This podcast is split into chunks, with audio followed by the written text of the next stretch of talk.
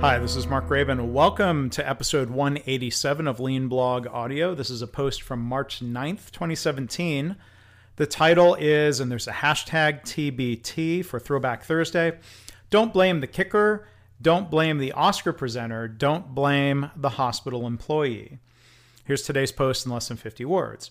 Lean thinkers don't blame individuals who are in a bad system, whether that's a presenter at the Oscars, a kicker in a football game, or a healthcare professional in a hospital.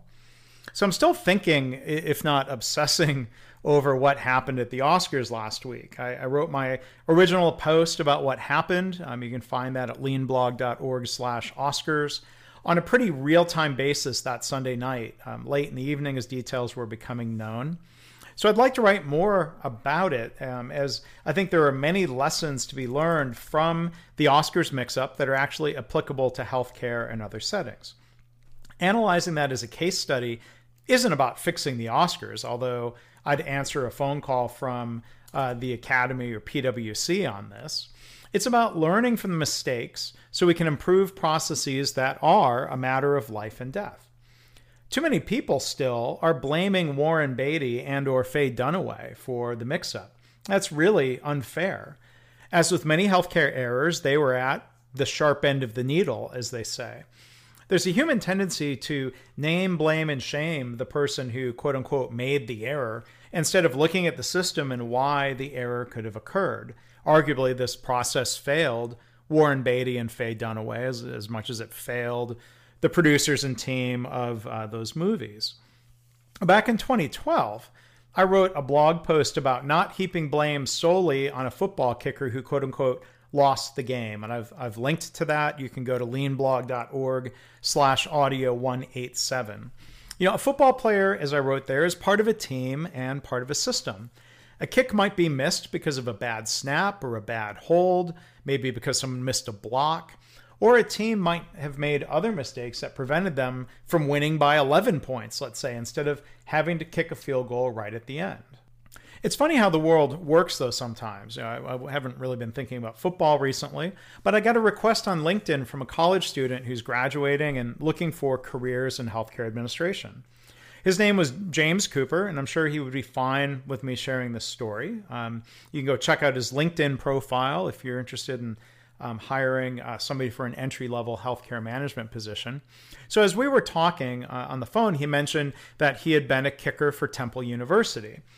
Um, I share after we talked, I shared a link to that blog post I, I wrote before about not blaming the Stanford kicker as, as a follow up. Well, it turns out that Jim, um, that we, we had an email exchange, he had his own situation where in the first game of his career as a freshman, an 18 year old, he missed some kicks in the game and, and got blamed for it. Now, Temple lost that game um, 28 to 6, so there were more issues than missed kicks. I mean, had he made the kicks, they still would have lost 28 to 13. I invited Jim to share his story as a comment on um, that original blog post, which he did. So that's why I think he's fine with this story being shared publicly. Um, and, and again, I would point out he's uh, in the middle of a job search. Go check out his LinkedIn profile. I, I think he um, seems very uh, mature and, and eager. And um, from the story, I think you'll tell the types of lessons he learned from participating in college sports. He wrote, This is an absolutely great blog. Coming from someone who has lived the ups and downs of being a kicker on the Division One level, it is refreshing to see someone with no known biases take on a view of kickers and the struggling athlete in general with such a wide lens. Coming out of high school, a U.S. Army All American, I went into my first ever college game against the University of Notre Dame without ever really experiencing a troubling performance. Long story short, I missed my only two field goal attempts and had my only point after touchdown attempt blocked. From hecklers on Twitter to receiving threats from people I never even talked to, it was clear I was receiving a large blame for the loss. Without a doubt, I feel as though I should have made those kicks, which could have definitely changed the outcome of the game. But anyone who knows sports knows that usually a loss doesn't stem from the performance of one singular player. This is a great comparison to lean and how it applies to the healthcare field. With all of that being said, no excuse for missing the kicks I did. Perfect snaps, perfect holds, and if they went in, my team would have been in a much better position to win the game.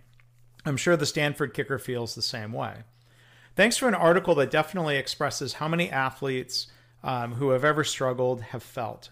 I look forward to reading more of your work. That's the end of Jim's comment there, and I, I appreciate him sharing that. As I told him, I, I, I admire the maturity that it takes to be able to tell a story like that, to hold your head high and to grow from it.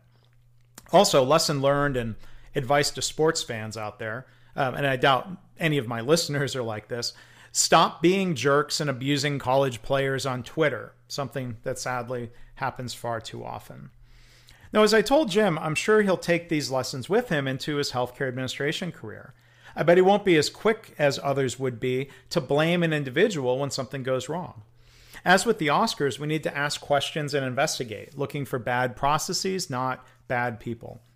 And as readers, I hope you do the same in your daily work and encourage others to stop blaming individuals for systemic problems. Now, I think in one of these future blog posts about the uh, Oscars, I'll write about how it's, I think, very unfair to blame Beatty and Dunaway. But I do understand why the Academy won't allow the two PWC employees involved to work the Oscars again. Now, removing them alone won't solve anything if they don't also improve the process. But these were the two senior leaders involved from PWC. They had a hand in designing the process and they decided um, to not follow the process in some ways. Beatty and Dunaway were the willing workers, as Dr. Deming would have called them. I think it's more fair to prescribe uh, responsibility to the PWC people. So more to come on this.